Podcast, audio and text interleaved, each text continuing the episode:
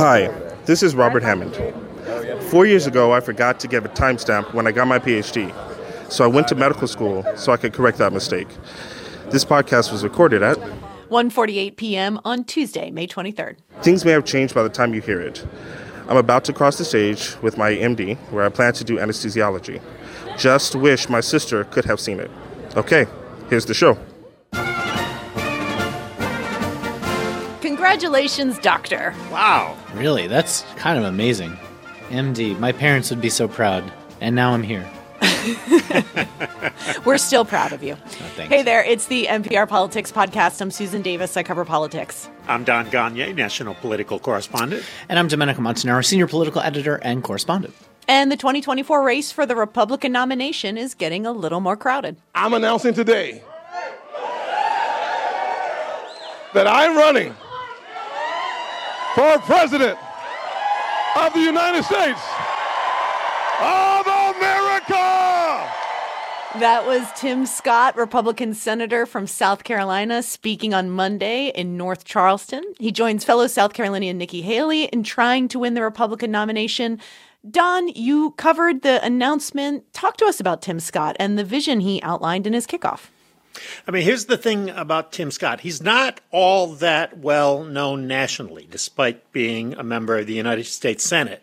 But he's very popular in his home state, and he is very popular in the Senate. He's been there for a decade. Before that, the U.S. House. Uh, before that, the State House. He even served on the Charleston City Council. So at 57 years of age, he has a long record of public service. And he stressed in his speech, and this is really kind of the meat of his campaign that he is a real conservative, anti abortion rights, tax cuts, back the police, uh, protect the border, school choice, all of those things.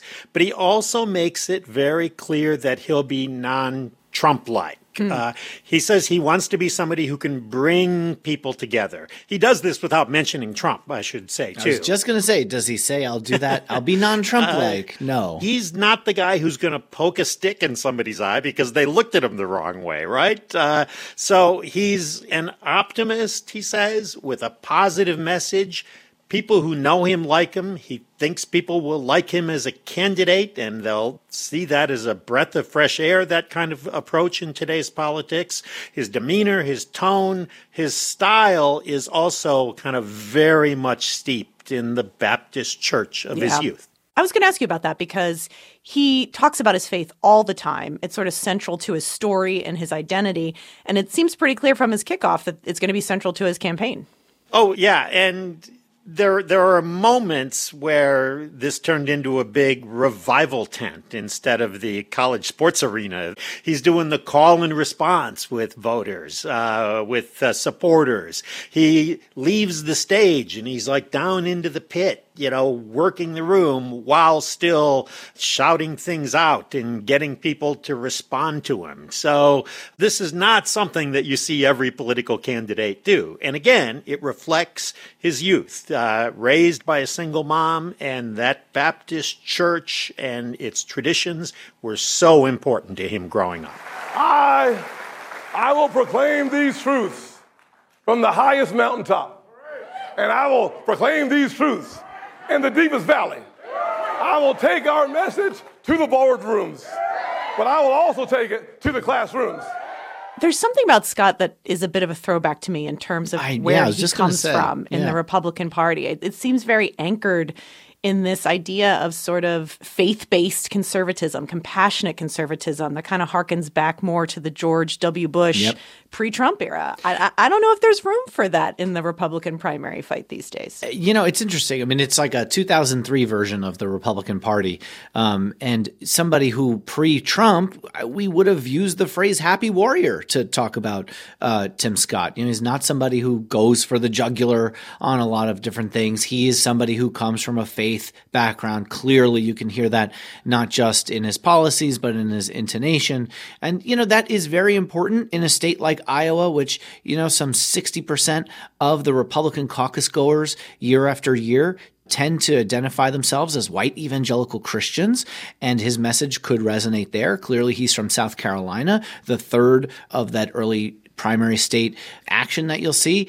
And, you know, that is the potential path for a Tim Scott. You know, do well in Iowa or win it and be able to win South Carolina. Of course, the former governor of the state who appointed him to the Senate is also running there, and that could potentially um, shrink uh, his ability to win there. But he's also got Donald Trump to contend with, who's beating him right now in the polls in his home state. Can I also ask you, Domenico? I think it's noteworthy when we talk about Tim Scott to talk about his personal life. He's never been married. He's single. He's certainly not the first bachelor to run for the nomination. His fellow South Carolina Senator Lindsey Graham attempted to do so back in 2016, but that's also an interesting biography to have when you are talking about a base that involves so many evangelical family based Christians. Yeah, and you know, this is somebody like Scott with a lot of these other candidates, even Haley, they're not as well known nationally as Trump and Biden, right? So that means that there's going to be a lot more defining of his background and a lot more discussion that he's going to have to do about how he grew up who he is, what his views on religion are, how it informs his policy making, what his relationship history has been. And Scott is going to have to probably at some point talk more openly. And he's talked somewhat openly about it, but he's probably going to have to delve into his personal life quite a bit. Don, I want to ask you about the nice guys, right? I think it's fair mm-hmm. to characterize Tim Scott as a nice guy. I've covered him from the Senate. He's really well liked on Capitol Hill. His temperament is a nice guy. But I wonder with the voters that you spend time talking to, is there much appetite among Republican voters for the nice guy? I mean, the guys that the Republican voters seems to like are the Donald Trumps, the Ron DeSantis's, the combative, stick it to the libs type mold of candidate. And I'm curious if there's appetite among the electorate for that you really have to pull it out of people to get them to say that maybe our politics have gotten a little bit too harsh, right? Uh, they they do, especially on the Republican side, especially in these Republican primary contests.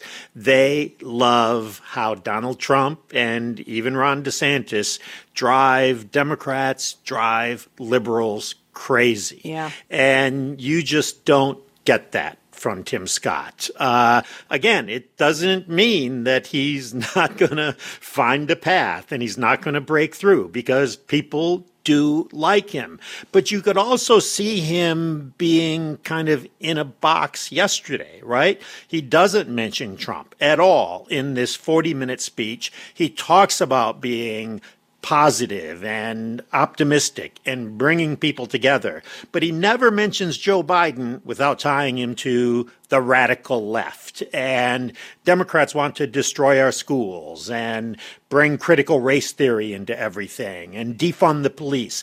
So you get those kind of harsh attacks but they are not directed at the guy he needs to get past, which is Donald Trump. Uh, not that those particular attacks would work on Donald Trump, but the notion that we're going to move into kind of a new era of civility, you do have to go after Trump if that's going to be your message. And so far, he's chosen not to.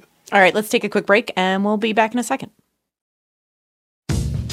Producer Elena Moore here with a quick thank you to our NPR Politics Podcast Plus listeners. Your support helps keep NPR going, and as a thank you for that support, you can access bonus episodes of the podcast. In those episodes, you can hear the NPR Politics Podcast team talk about things like traveling on Air Force One, preparing for big interviews, and life on the campaign trail you are the only people there. You are the only people doing that job. And you manage to somehow have this very strange, unique relationship of being each other's competition and also being this very close pack of friends. That's in our latest bonus episode. New ones come out every other Saturday. For info and more, visit plus.npr.org. That's plus as in P L U S dot NPR dot org.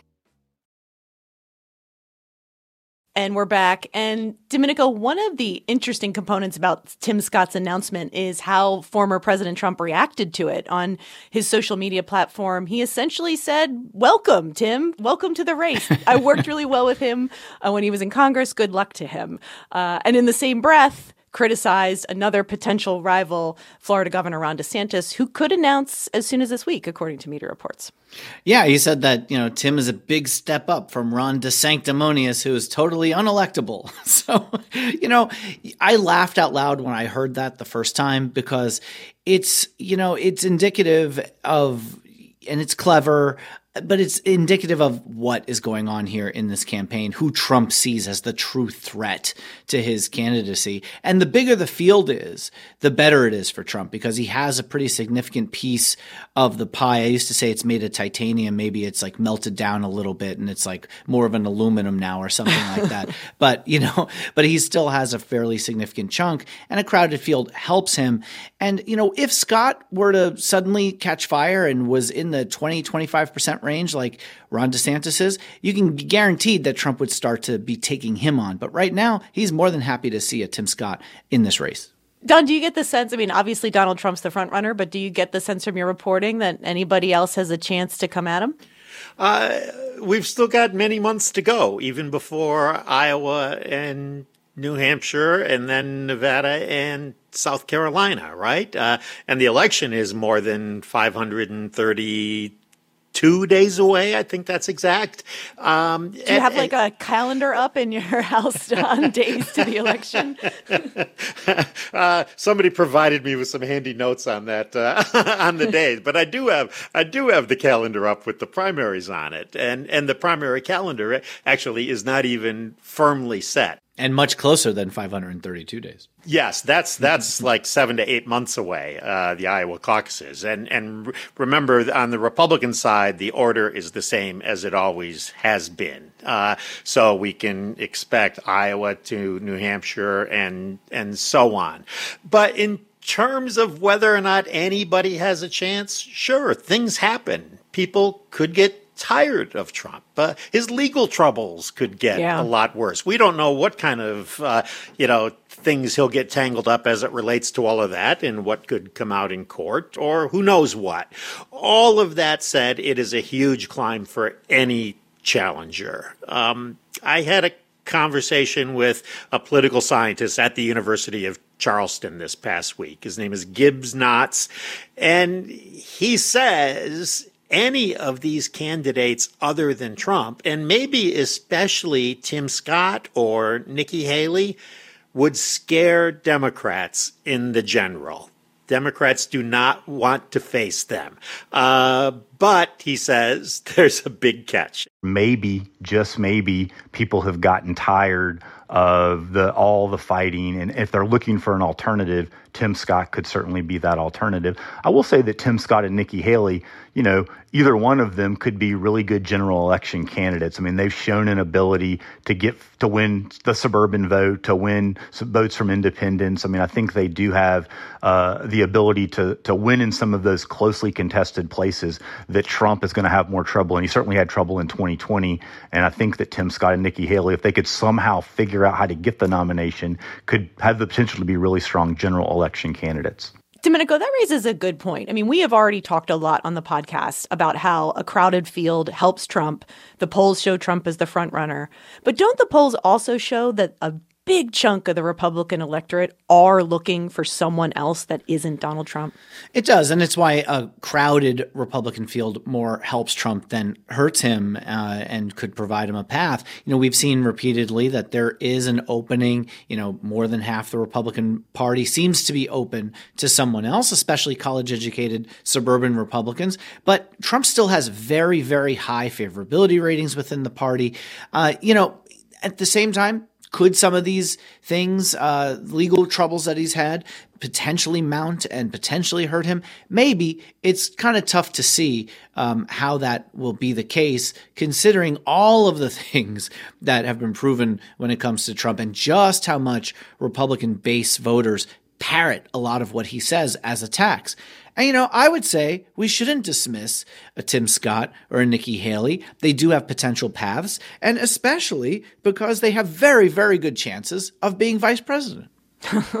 good point. All right, we will be back in your feed soon, and maybe even sooner than you think, with an official uh, Ron DeSantis announcement. But before we go, uh, I want to note that we've started our interviews of 2024 presidential candidates here on the podcast. Last week, Asma Khalid and I talked to Republican Vivek Ramaswamy, and you can find that interview in your feed if you missed it. And we're hoping to talk to more of the candidates as the campaign goes on. I'm Susan Davis. I cover politics. I'm Don Gonyea, national political correspondent. And I'm Domenico Montanaro, senior political editor and correspondent. And thanks for listening to the NPR Politics Podcast.